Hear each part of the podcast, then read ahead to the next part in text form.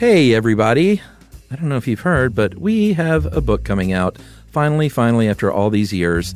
It's great. It's fun. You're going to love it. It's called Stuff You Should Know, colon, an incomplete compendium of mostly interesting things. Yep. And it's 26 jam packed chapters that we wrote with another guy named Nils Parker, who's amazing and is illustrated amazingly by our illustrator, Carly Monardo. And it's just an all around joy to pick up and read. Even though we haven't physically held in our hands yet, it's like we have, Chuck, in our dreams so far. I can't wait to actually see and hold this thing and smell it. And so should you. So pre order now. It means a lot to us. Uh, the support is a very big deal. So pre order anywhere books are sold. Welcome to Stuff You Should Know, a production of iHeartRadio's How Stuff Works.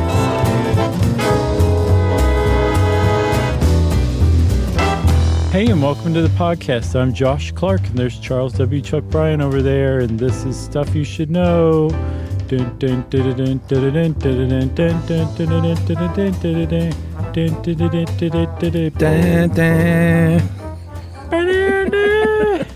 What does this got to do with the Olympics?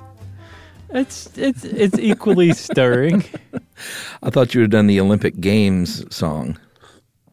That's what I started out doing, and then about two duns into it, I realized I could not bring it to mind, so I just went with the Rocky theme instead. Uh, you know, What? the Olympics. Well, I don't know if they would they still be going on right now, or would they be over? Um, I don't know. They could have just wrapped up. Actually, It's kind of sad, you know.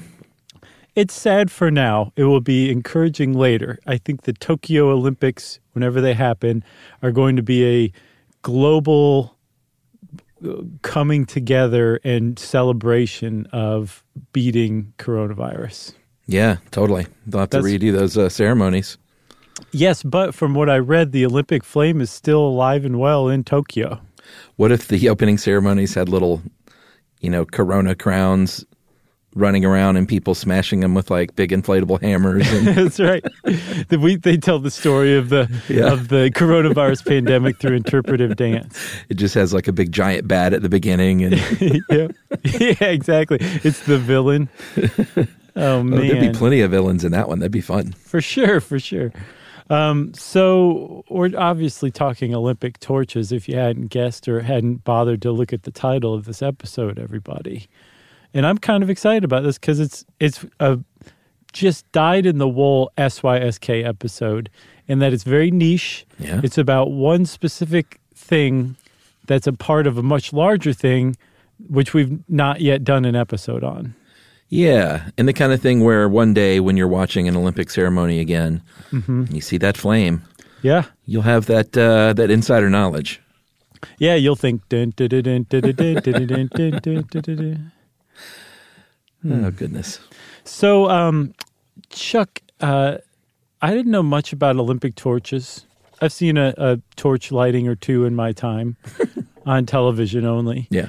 Um, but there's a pretty, it's pretty interesting actually. The, the, the kind of the history of it and how the things are made. I was reading over a, like, um, I guess you'd call it like a request for proposal, a PDF from like the London Olympics Committee from years ago. Um, basically saying, "Hey, this is a call out to all designers who want to try their hand at at um, designing the uh, London Olympic torch. Here's all the details you need to know." It was really fascinating stuff, and we're going to convey that fascination post haste. Of that RFP or of just Olympic torches? Maybe a little bit of both, actually. So uh, the history of the torch, we're talking. You know, you got to go back to Greece if you're going to talk about anything Olympic history wise. And if you go back far enough, you're going to hear a story about Prometheus stealing fire from Zeus, giving that to humans. That's how they say we got fire.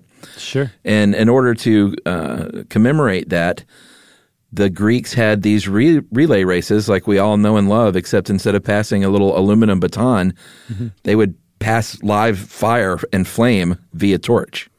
Yeah, they would set a cow on fire, push it to the next person. Uh, I actually, the one thing on Prometheus, I was looking him up. So he was punished by Zeus um, for stealing fire and giving it to For humans. being a bad boy. for yeah, a naughty Monty, and um, he had his liver eaten out by an eagle, every day. And because he was an immortal titan, his liver would grow back each night, and That's then it would be eaten out, eaten by an eagle again the next day. That's how I feel these days. and eagles eating your liver every day. Yeah, it is kind of 2020. But it regenerates, though. Yeah.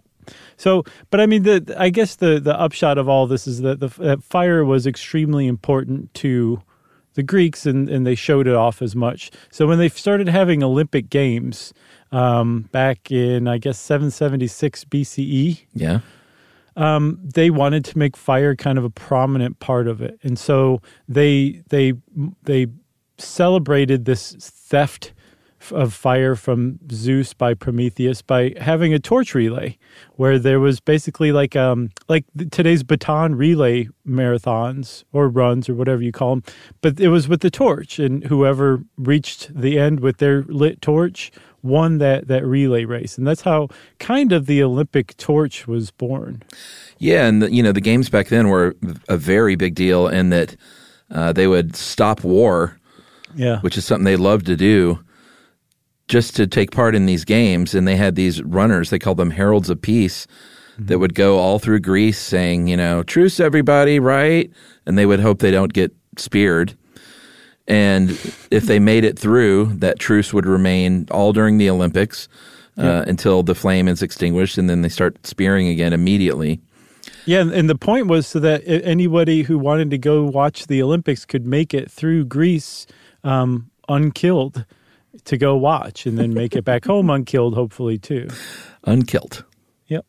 Uh, so if you go back to Olympia, there was an altar there uh, dedicated to Hera, who is the goddess of birth and marriage. And at the beginning of those first Olympic Games, they would ignite a cauldron at Hera's altar, and they would light it with a with a parabolic mirror. They call it a, a skaphia, and it's sort of like you know an Archimedes death ray, where you or a magnifying glass or something, where you focus the sun down to that you know single spot. If you're a sadistic child, you burn ants that way. You should Yeah. never ever do that. No, It's not nice. no, leave the ants alone. Leave the ants alone. But they would. That's how they would ignite that initial flame, and that flame. The idea is that it stays lit throughout the Olympics. Yeah. So this is a pretty cool tradition if you think about it. I mean, just because the Olympics have been around for so long today, the modern Olympics, we kind of take this whole thing for granted. But like, this is a pretty neat tradition that, that I guess just came up out of whole cloth among the Greeks. Yeah. And, and so they were like, we're going to keep this going. And they did for another thousand years while they did the Olympics. But then when the Olympics kind of died out after a, a millennia, um, no, millennium, the, the, the torch and all of that stuff died out with it. Fortunately, the Greeks were a highly literate society and they wrote a lot of this stuff down. And um, it was rediscovered when the Olympics were revived in the 19th century by a guy named Baron Pierre de Coubertin. and he, um, one of the things that he did was to say, um, I really love the Olympic Games. I'm not necessarily aware that there was a torch relay or anything like that. So um, we're going to wait another 30 years or so before we introduce the torch again. That's right. That came in 1928 in Amsterdam. And there they had the cauldron on fire on purpose, but there was they weren't relaying that torch still. It took till 1936 in Berlin when uh, Carl Diem, he was the Secretary General of the uh, organizing committee of the of the games there, and he said, "Hey guys, we got to bring this back to to the OGs."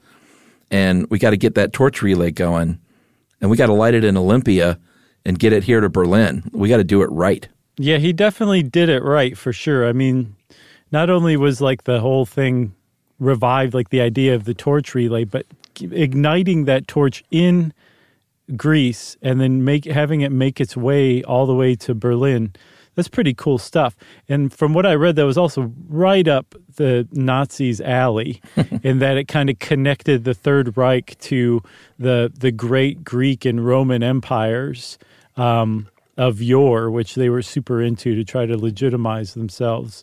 Um, so they went for it. Fortunately, that first Olympic torch, uh, which we'll talk more about the torches, um, It did not have a swastika anywhere on it, which is wonderful that they managed to keep that off of there. I know that's kind of surprising too, huh? It is extremely surprising. I, but I mean, it really is genuinely surprising, and I'm like very pleased. I was really pleased. I looked at pictures of that torch with like one eye closed, and just trying to find the, the side, just like, no, no, just I, w- I was afraid I was going to Yeah, see it, and I couldn't believe it. And little by little, I was like, it's not there. So I was pleased by that. You admit my eyes, my eyes. Right? I just turned into Toht from the end of Raiders of the Lost Ark and melt.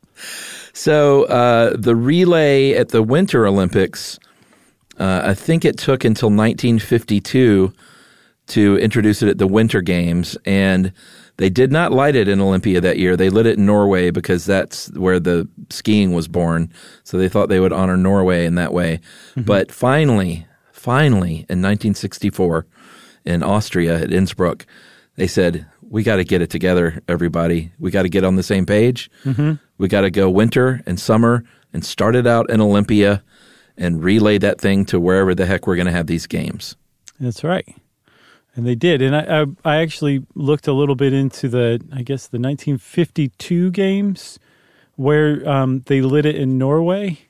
They lit it in the hearth of the home of 19th century Norwegian skiing legend Sandra Norheim. It's either Sandra or Sandri, S O N D R E. And he was apparently quite the daredevil skier. I saw a quote about him that he was fearless and daring. He ran straight down the most dangerous and challenging hills, rudely waving his cap. Hmm. Which just made me love that guy immediately. Yeah, and I think those games ended up in Helsinki. But well, there's a little nugget I'll drop in the next uh, segment here after we break. Oh, I can't wait. Well, I've got another segment or another nugget on that. This there one other time in history when the Winter Olympic torch was lit in the hearth of the home of 19th century Norwegian skiing legend Sondre Norheim was in Squaw Valley in 1960 because the Olympic Committee couldn't get their act together fast enough to organize a lighting ceremony in Greece. So Norway st- stepped in again and said, like she's got a fireplace. We've seen it in action. "He, he, oh, he. yeah, party at Sondre's house." All right, uh, I'm sure we're mispronouncing it. probably so. Rudely waving his cap. You want to take a break yet? Let's do it. All right, everybody, we're going to take a break and we're going to come back and guess what we're going to talk about? Olympic torches some more.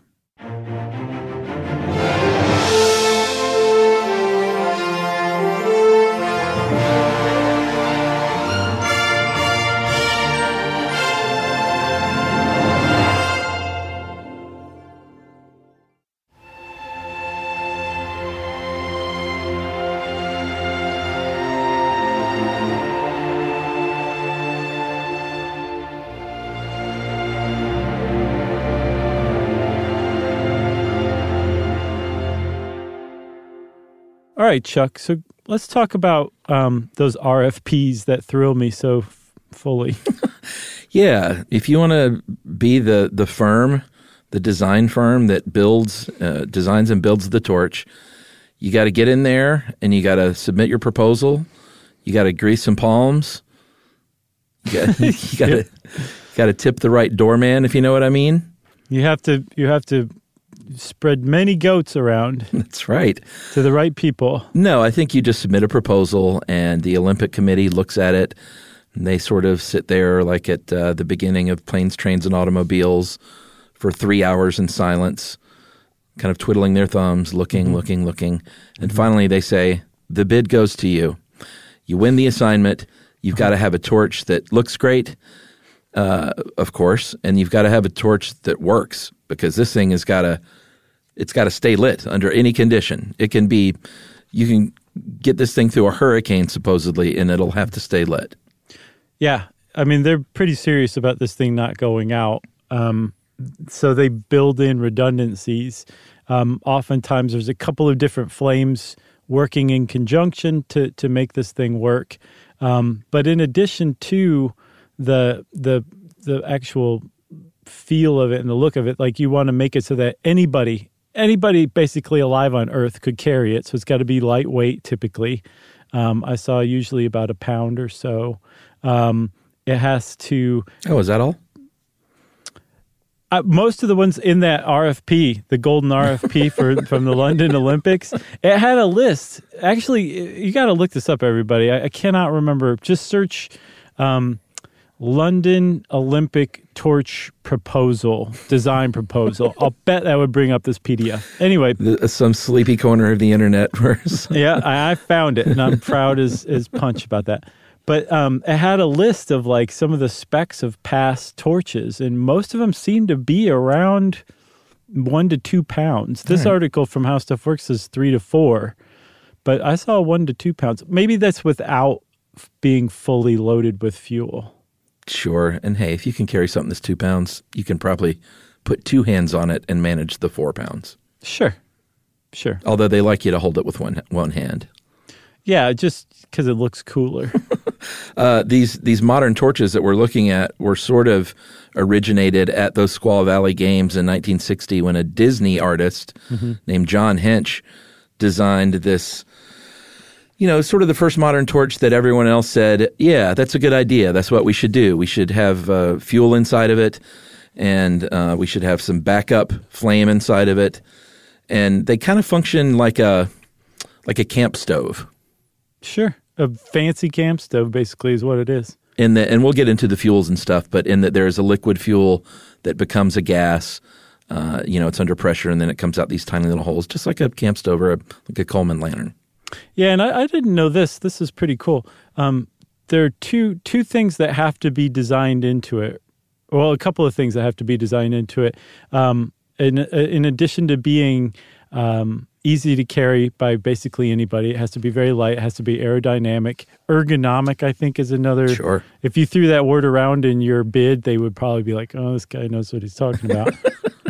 Um, but you you also have to, at least as far as London was concerned. But I got the impression that this was a standard thing that you have to design in a way to permanently deactivate it after its one-time use, so that it can never be lit again.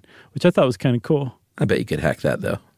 Funny enough, I found another weird corner of the internet researching this one at OlympicTorchRepair.com, which is possibly the most niche retail website I've ever seen in my life. They sell one part, and it is a part designed to fix the 1996 Atlanta Olympic torch. And they don't use the words that it will be lit again. Right. But just from the pictures, Probably from the loud. text, yeah. from everything that I'm seeing, I believe this is a rogue website dedicated to making 1996 Atlanta Olympic torches burn again after they've been purposefully disabled. Well, and you might be laughing, saying, How much could this person be making off this? But here's another little fun fact there are anywhere from 10 to 15,000 of these torches that are built.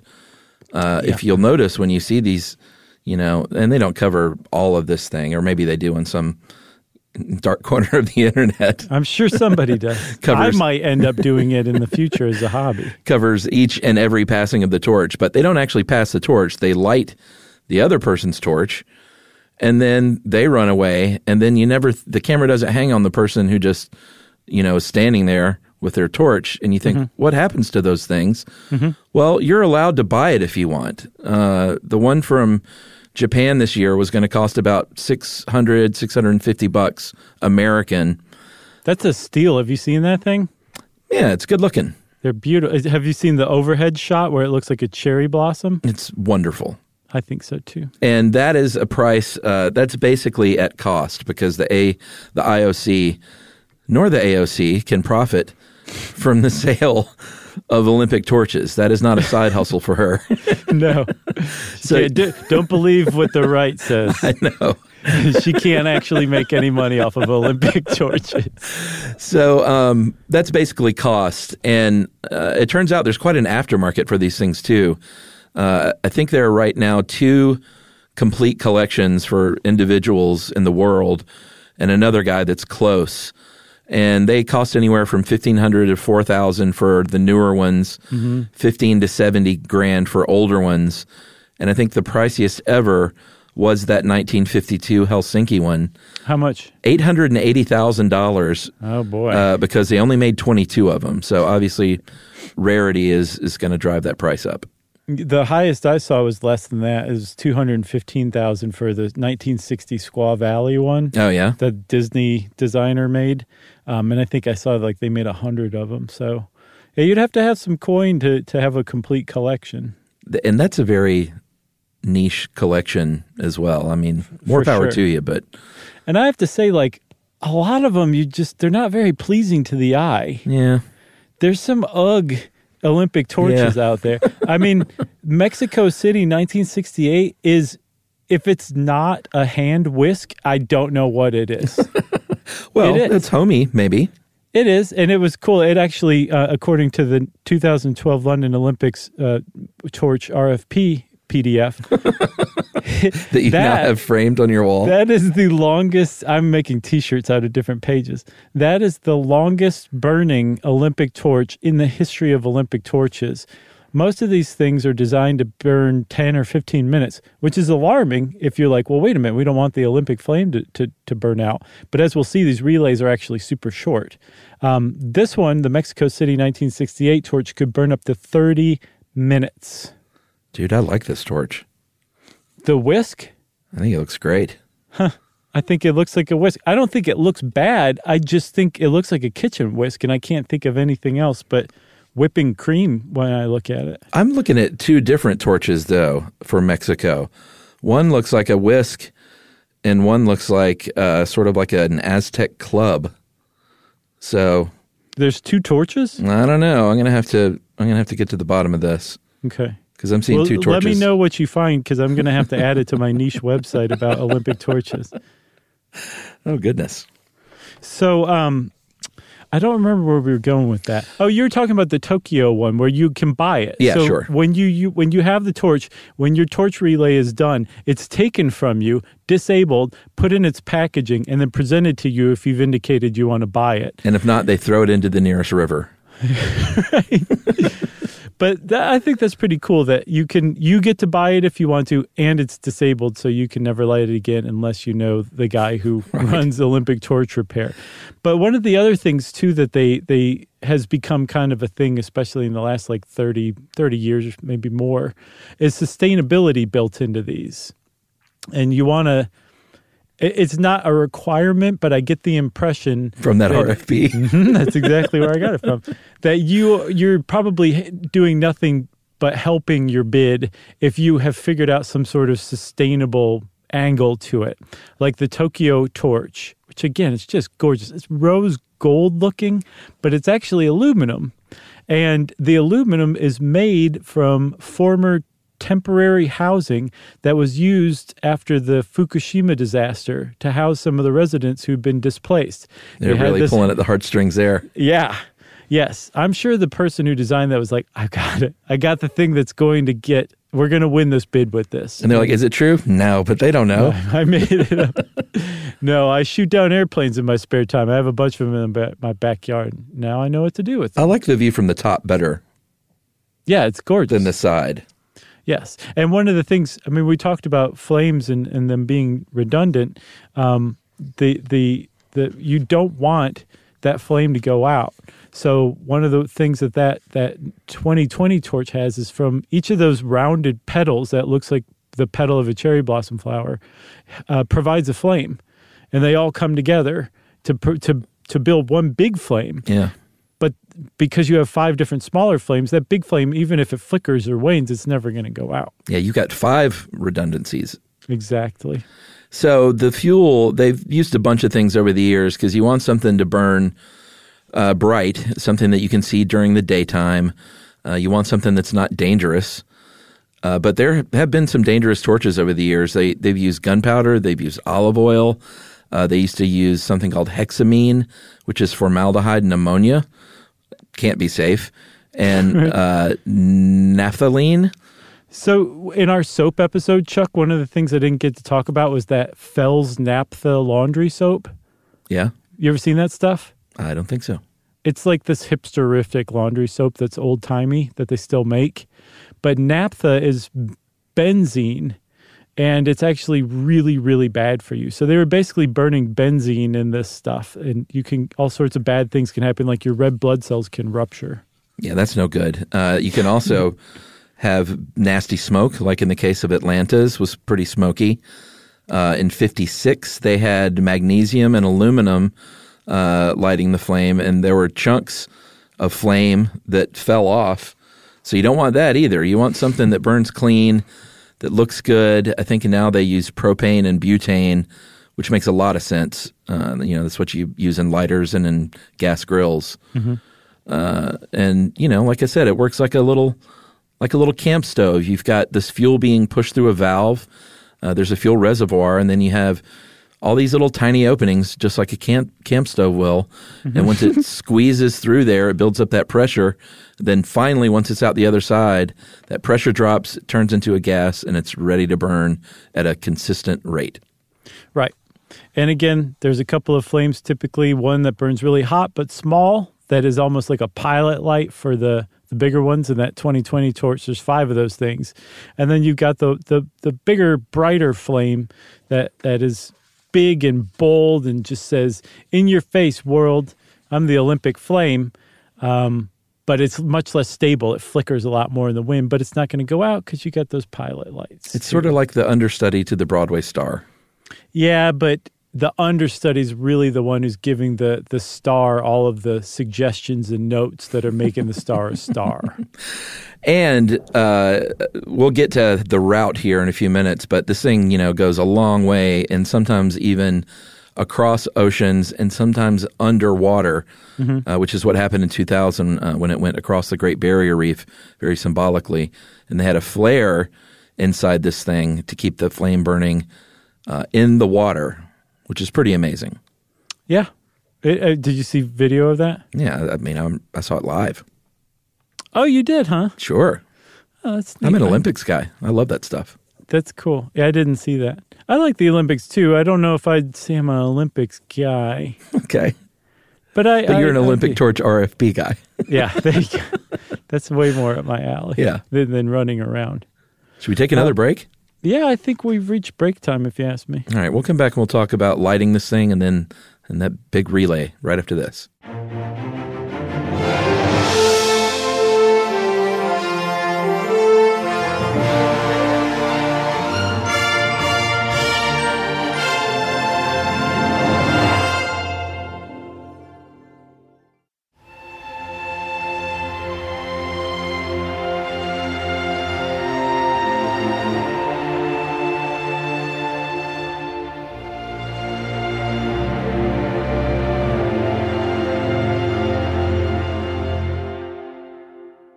Right, Chuck. So we're back to talk about the actual lighting of this thing. And if you guys will remember, we talked about lighting the torch using a para- parabolic mirror to concentrate the sun's rays all the way back in the 770s BCE. Well, when the Olympic organizers of the modern Olympics started bringing the torch back, I guess what was his name? Carl Bernheim? Mm. I think it was so the German guy from the 1936 Olympics. I believe he had this like that's what he went right to it. He was also a sports historian by the way, which gives away why he was so uh, so privy to all this stuff. But he um I, I guess since that time, every time we've lit a torch from Olympia, they have used a parabolic mirror to, to concentrate the sun's rays and they stick a torch in there and it catches flame. And then there you have the official Olympic flame that will make its way from Olympia to the host city somehow, some way. Yeah, they make a big show of it. They have an an actor dressed as a ceremonial priestess in these robes and like the ancient Greeks, and they, you know, they act it out. And uh, the uh, for the Winter Games, they actually uh, the relay begins at the monument to the guy who spoke of earlier, Pierre de uh, Coubertin, who founded those first games. But the summer games, uh, aka the other games, are carried to a fire pot at that altar of uh, was it Hera? Yeah, Hera, Zeus's wife, sister, sister wife. And then the relay begins. And, you know, how this works out is determined at every Olympics. The uh, organizing committee determines the route. Uh, there's always some silly Olympic theme. Well, it's not always silly. Sometimes it's nice. But I'm, I'm not a big theme guy. No, you didn't like the theme of the 1996 Olympics. What's it? I knew you were going to bring that up. That was the mascot. That wasn't the theme. Oh, I thought it was both. I think the theme was redneckery. it was. it was. The theme was "Get her done." I was looking online today because remember they had those. I've talked about them before. Those stainless steel pickup trucks Yeah. In Atlanta, and I was like, "Where are those things now?" And I could find nary any evidence that they ever existed. So I don't know if they scrubbed the internet, but uh, I know you're better at the dark corners of the of the web. So maybe I'll see what I can do. maybe we'll go in together and buy one. That would be pretty awesome, actually. So, you know, like I said, the route is determined by the committee. Um, sometimes it goes from con- country to country on a plane, sometimes it's a train. Uh, there have been dog sleds, there's been motorcycles and horseback. And if you are a person who is uh, tasked with uh, carrying this thing, like I think you have to be able to go at least 437 yards, 400 meters, got to be at least 14 years old. I would like to throw our name in the hat, quite frankly, for future Olympic Games. That'd be kind of neat. That'd be fun. I'd be willing to carry it with you. We could each Oh, put a hand on it. Yeah. But um, you're, you know, you're you've done something for the community, or you're a notable human being, Yeah, or check. or you or you work for the company who's sponsoring the Olympics, Right. Right. You're a you're a C level executive. which is absolutely true. We're not kidding. No, no, and I mean like there's sometimes hundreds, sometimes thousands of people who are involved in this because I mean if if basically you're running if you're running like a, a, a basically a football field and a half and you're going you're bringing you're taking this thing you That's know four thousands football of kilometers right? You're like you need a lot of people to do that. So there's a lot of people involved in the olympic relay. So there's a lot of people who you know yeah just kind of ended up there because they you know they were a sponsor. But there's also interesting people too. There was Sure. in um, sometimes they're not even people buddy. I was looking at the pyeongchang 2018 winter olympics relay and there was a robot named hubo who was a torch bearer. And hubo not only carried the torch hubo drove the torch in like basically a, a doom buggy mm-hmm. with a human being in the passenger seat and then got out approached a brick wall, almost fell over, was righted by some other humans, cut through the brick wall, and then passed the torch through the hole Hubo had cut into the brick wall. That's the level of zaniness that can be achieved with the with the torch relay because there's so many people involved. Can you imagine being that guy? It's like, did you see the Olympics the other day? The torch relay? Oh, did you carry the torch? No, I rode in the doom buggy of the robot. right. Just looking very nervous. I was a failsafe, you know, in case he went nuts. It was pretty great. They they they also did um, paragliding. They paraglided. Oh yeah, I remember that one. the um, the torch from one place to another. Um, it's pretty cool. I, like people, they try to outdo each other. Each host city tries to outdo the last.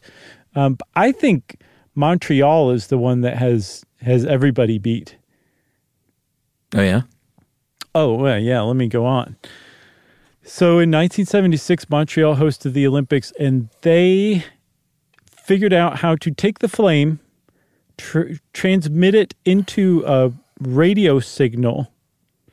I'm still not sure how they did this.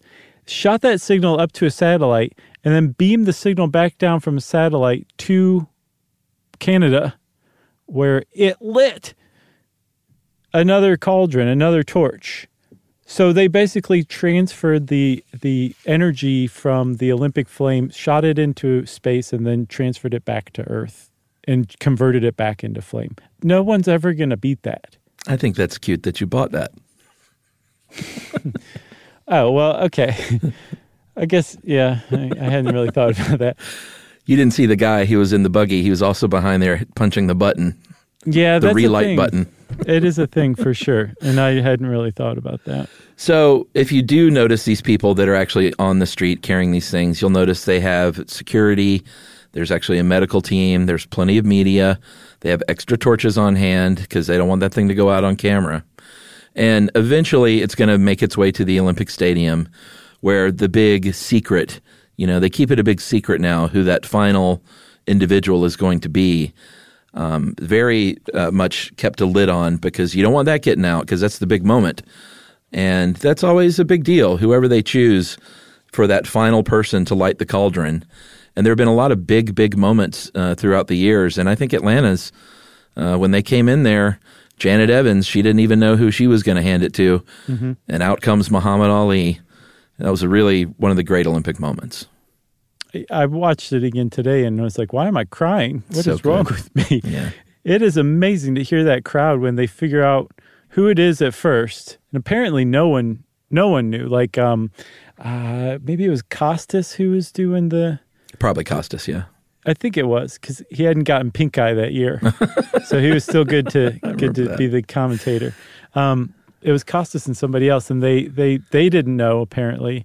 Um, and I guess Dick Ebersol, who was a, a longtime NBC executive, Mm-hmm. um, have you ever read that book Live from New York about Saturday Night Live? No, but scenes? I knew that he was uh, he took over for a little while. Yeah, he he figures big in there, and I can't remember if he did a good job or a bad job, but I I have a good impression of him, so I think he did get. But anyway, um, he figures big into that book, and that book is definitely worth reading. It like goes up to maybe the mid to late '80s, from the start to the mid to late '80s, and it's all just like behind the scenes interviews and gossip and oral history of of the whole thing. It's really interesting. But anyway, Dick Ebersol lobbied really hard to to get Muhammad Ali to be the guy because it was originally going to be Evander Holyfield, Yeah. and Holyfield actually ran it for about ten feet, and then handed it off to Janet Evans. Yeah. They had to get him in there. Yeah, and then Janet Evans took it up this ramp, and then all of a sudden it looks like Janet Evans is going to be the one to light it, and then all of a sudden at the top of the ramp, Muhammad Ali pops out, and, And he punches goes- Janet Evans in the face. Right, and the, the crowd just goes nuts. They're like, he's still got it. Yeah, especially when he when he has it lit and he like holds it aloft Oh, and his man. hand is trembling from, from with Parkinson's Yeah. tremblers, tremors, and um, they just are going bonkers. It was it's just like you said is probably the the all time great Olympic moment as far as America's concerned. Uh, a few other highlights in Barcelona '92. Who can forget uh, Paralympic archer Antonio Rebollo It's a great when he too. shot that fiery arrow? Uh, that was pretty sweet. I can't believe he made it too. Like the just the the the what they gambled on that. You know, he could have missed, it could have gone out, and it didn't, and he made it, and it lit the cauldron, and it's just beautiful. Well, it actually didn't light the cauldron, but that was the Please stop dashing There my was- Olympic torch that was an ignition button because you can't take that chance. Uh, You know, I'll tell you what, Chuck. When I form my weird niche little Olympic torch website, am I going to be it's, blocked? it's going to be all fantasy. None of this behind the scenes Trickery. grittiness. It's, it's just going to be face value stuff. Uh, 64 Tokyo uh, when they hosted their first games they had the Hiroshima baby uh, aka uh, Yoshinori Sakai was born on August 6, 1945 the day Americans dropped the nuclear bomb on Hiroshima he was 19 years old at the time he lit that thing what about uh, Seoul and those cooked doves That was rough, man. I did. I wasn't aware of that until we were researching this. Were you?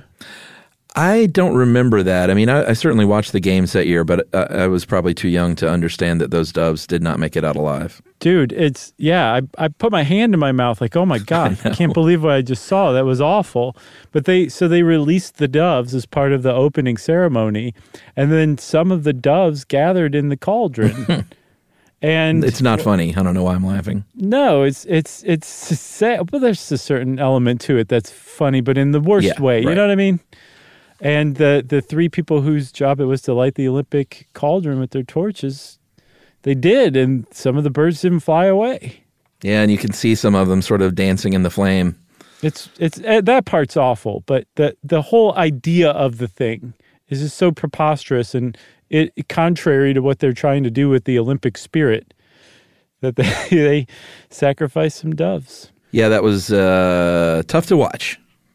So then um, there's one more. There's a bunch worth mentioning, uh, but uh, worth watching again is uh, Lillehammer, 1994, where um, Stein Gruben, a j- ski jumper, skis down a ski jump 70 meters, which is quite a few feet, more than 70 meters.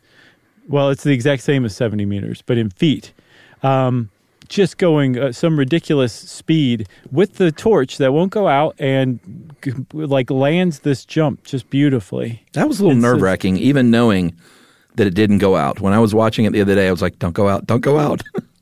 Right. Yeah. Because it, was. It looked like it could have at any moment, but no, it stayed stayed straight. And then let's see. There's a couple more worth mentioning. 1996, 2000, and 2014. The flame went to space, which is pretty cool. Let's not forget 1976 in Montreal.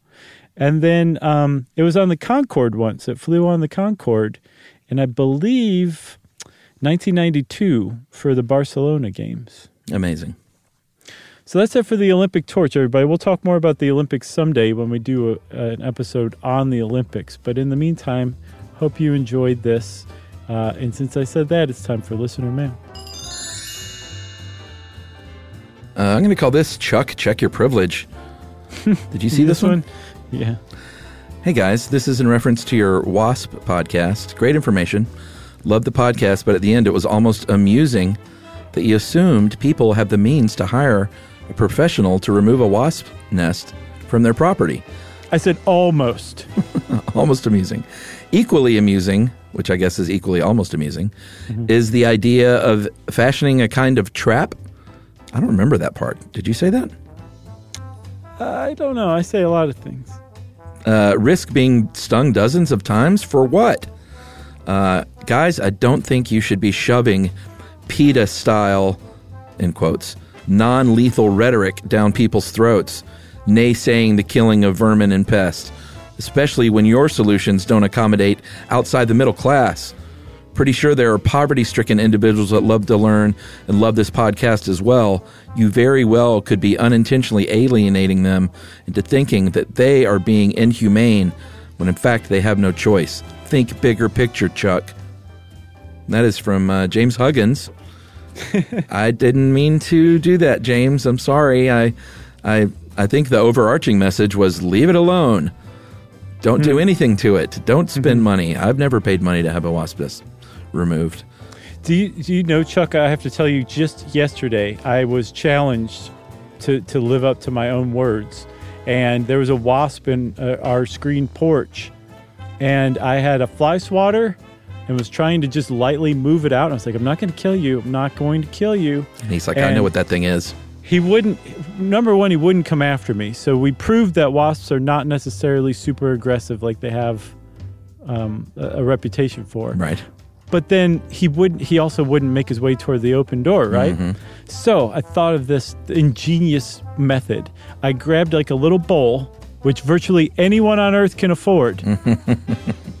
Put the bowl over the wasp Yeah. so that it was trapped between the bowl and the screen. Then i took the fly swatter and i slid it up between the bowl and the screen to create a cover for the bowl and then ran that thing right out of the porch removed the fly swatter from the bowl and the wasp flew away like have a good day Amazing. That's Emily's method. She gets like a magazine and a like a Tupperware yeah for kind of any beast. works pretty well Yeah, and uh, that's not elitist. no it's not i like i don't disagree with james's overall message i think it was more his delivery that's a little you know you know Needs work. all. sure Okay. So uh, if you want to get in touch with us and we can we can do what we will with your email, um, you can send it to us at stuffpodcast at iheartradio.com. Stuff You Should Know is a production of iHeartRadio's How Stuff Works. For more podcasts from iHeartRadio, visit the iHeartRadio app, Apple Podcasts, or wherever you listen to your favorite shows.